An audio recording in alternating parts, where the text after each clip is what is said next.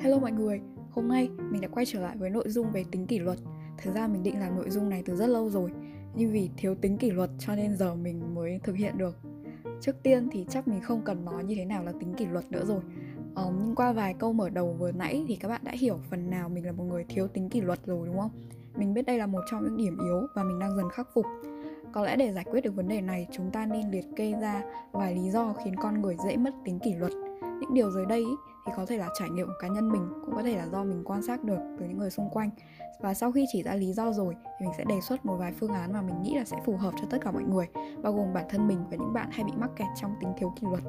Thứ nhất là có thể chúng ta đã quá vất vả một thời gian dài và cái điều đấy cũng sẽ gây ra tính thiếu kỷ luật thì đến đây các bạn nghe thấy hơi phi lý đúng không nhưng mà chúng ta sẽ dừng lại một chút và xem xét ví dụ này nhé có lẽ đây không phải là vấn đề của riêng mình mà còn của rất nhiều những bạn khác nữa. Ví dụ như là ờ, bạn phải học tập hay là làm việc với cường độ cực kỳ cao để chuẩn bị cho một kỳ thi hay là một dự án quan trọng nào đấy. Dưới áp lực cực kỳ lớn, bạn sẽ phải tự động xây lên một cái tinh thần kỷ luật thép cho bản thân. Tuy nhiên, khi xong việc, đặc biệt là kết quả cuối cùng đã thành công rực rỡ một số người sẽ chọn cách là thừa thắng xông lên và một số người khác có thể là vì vài lý do khách quan, kiểu như là chưa có dự án nào đặc biệt hoặc đơn giản là họ muốn tự thưởng cho mình một khoảng thời gian nghỉ ngơi sau khi đã làm rất tốt. Và những người này thì rất dễ rơi vào cái bẫy được gọi là tự nuông chiều bản thân. Họ nghĩ là mình xứng đáng được sống chậm lại một chút này, tận hưởng thành quả sau một quá trình lao động cật lực. Tuy nhiên, nếu mà thời gian này kéo dài một chút, cộng với tâm lý chủ quan thì rất dễ gây ra cái tính là thiếu kỷ luật đặc biệt là đối với ai không bị quản thúc quá là nhiều.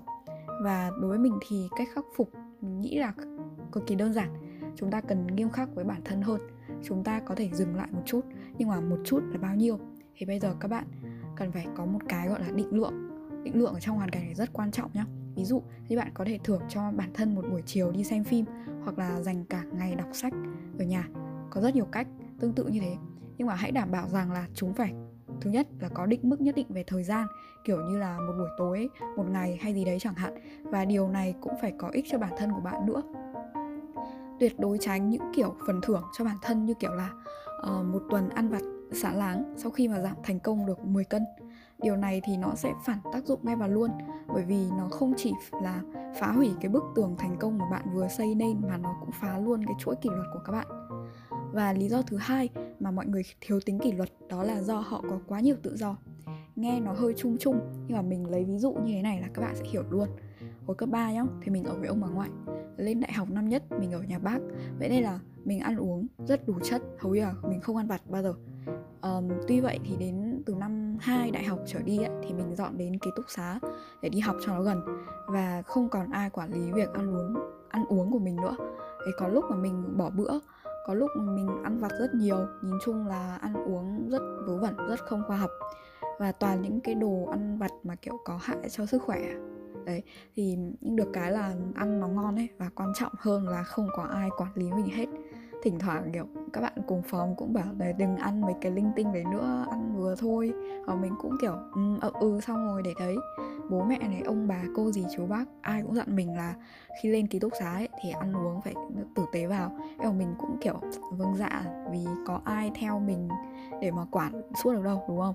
Nhưng mà thời gian qua đi ấy ờ, mình tốt nghiệp đại học rồi thì mình tự thuê nhà. Um, lúc đấy thì mình sống chung với cả một bạn nữa. Và ngược lại với mình thì bạn ấy rất là kỷ luật và cực kỳ à, chăm nấu nướng đúng kiểu rất nghiêm túc. Mình khá là ngạc nhiên bởi vì là tuy hai đứa kiểu bằng tuổi nhau nhưng mà lại khác nhau hoàn toàn ấy. Và mình là rất chín chắn nhá và nghiêm túc trong việc nấu nướng ăn uống. Còn mình thì không có được như thế. Ở mình lúc đấy thì mình vẫn kệ thôi. Và nếu như mà bạn mình về quê ấy, không ai nấu cơm thì mình cũng không nấu bao giờ. Không tự nấu nhá toàn có thể là đặt đồ về ăn sẵn đặt đồ ăn sẵn về ăn hoặc là uh, mình mua mấy cái thể loại mì các thứ về nấu thôi cho nhanh đấy còn nếu mà nấu cơm ấy thì phải nấu cơm này nấu rau này xong nấu kiểu thức ăn mặn các thứ. Mình rất là lười. Và đến khi mà bạn mình kiểu không ở đấy nữa mà về quê ở hẳn ấy thì mình sống một mình. Với mình xác định là từ nay phải nghiêm túc trong việc nấu nướng làm sao sống cho tử tế. Vì lúc đấy thì mình cũng ý thức được rất nhiều vấn đề. Um, đây chính là một trong những cách là khiến mình trở nên kỷ luật hơn trong việc tự chăm sóc bản thân. Kiểu ừ, không buông thả rồi ăn uống linh tinh nữa. Và cái điều mà khiến cho tư duy của mình thay đổi đấy chính là um, mình mình nghĩ rằng những cái thứ đồ mình ăn vặt ấy nó giống như kiểu mình thanh toán bằng thẻ tín dụng hay xong rồi mình trả nợ sau ấy tiêu trước rồi trả sau ấy. Uh, ví dụ nhá mình thích ăn đồ cay vì nó ngon thôi. Và khi mà kiểu các bạn nghĩ là kiểu nó rất là căng thẳng ấy nếu như chúng ta ăn đồ cay vào ấy, nó sẽ giảm căng thẳng rất là tốt cực kỳ dễ chịu nhá. Và đến một ngày ấy thì mình thấy là nó đã bào mòn dạ dày của mình rồi. Và cái này thì có khác gì kiểu mình mình trải nghiệm cái sự dễ chịu trước ấy xong rồi trả nợ tín dụng sau đâu. Mình quyết định dừng ăn cay khi mà dạ dày của mình ấy cảm giác là bị thiêu đốt vì những cái thứ mà mình đã từng rất thích ăn. Mình sợ bị loét dạ dày này phải đi nội soi dạ dày này và thế là mình quyết định cạch luôn từ bỏ luôn những cái thứ mình đã từng rất thích.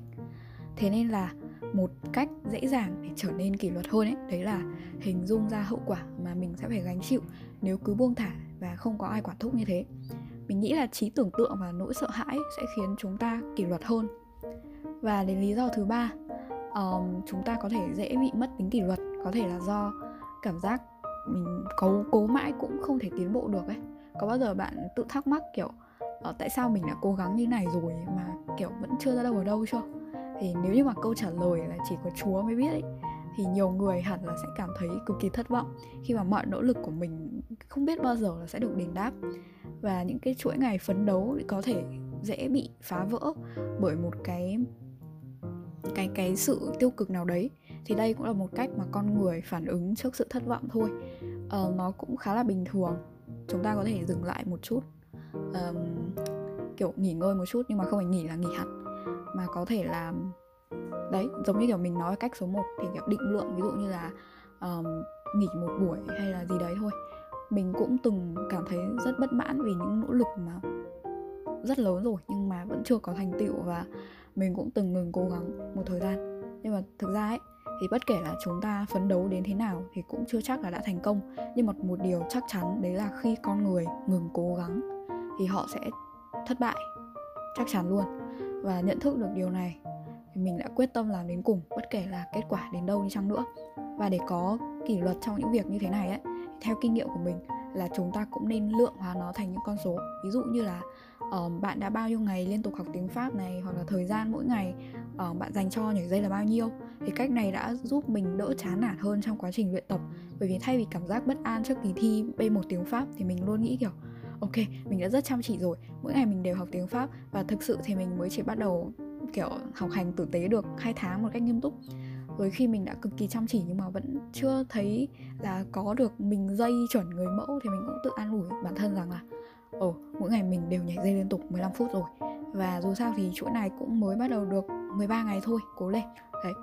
Thế thôi, mình nghĩ với một đứa còn nhiều thiếu sót về tính kỷ luật như mình thì đi được đến một chặng đường như bây giờ là một cái gì đấy thực sự là rất cố gắng. Mình nghĩ còn nhiều điều cần nói về vấn đề này nữa, nhưng có lẽ sẽ ở một tập khác xa hơn. Vì thực sự đến giờ mình cũng chưa rèn được tính kỷ luật thực sự là cao lắm.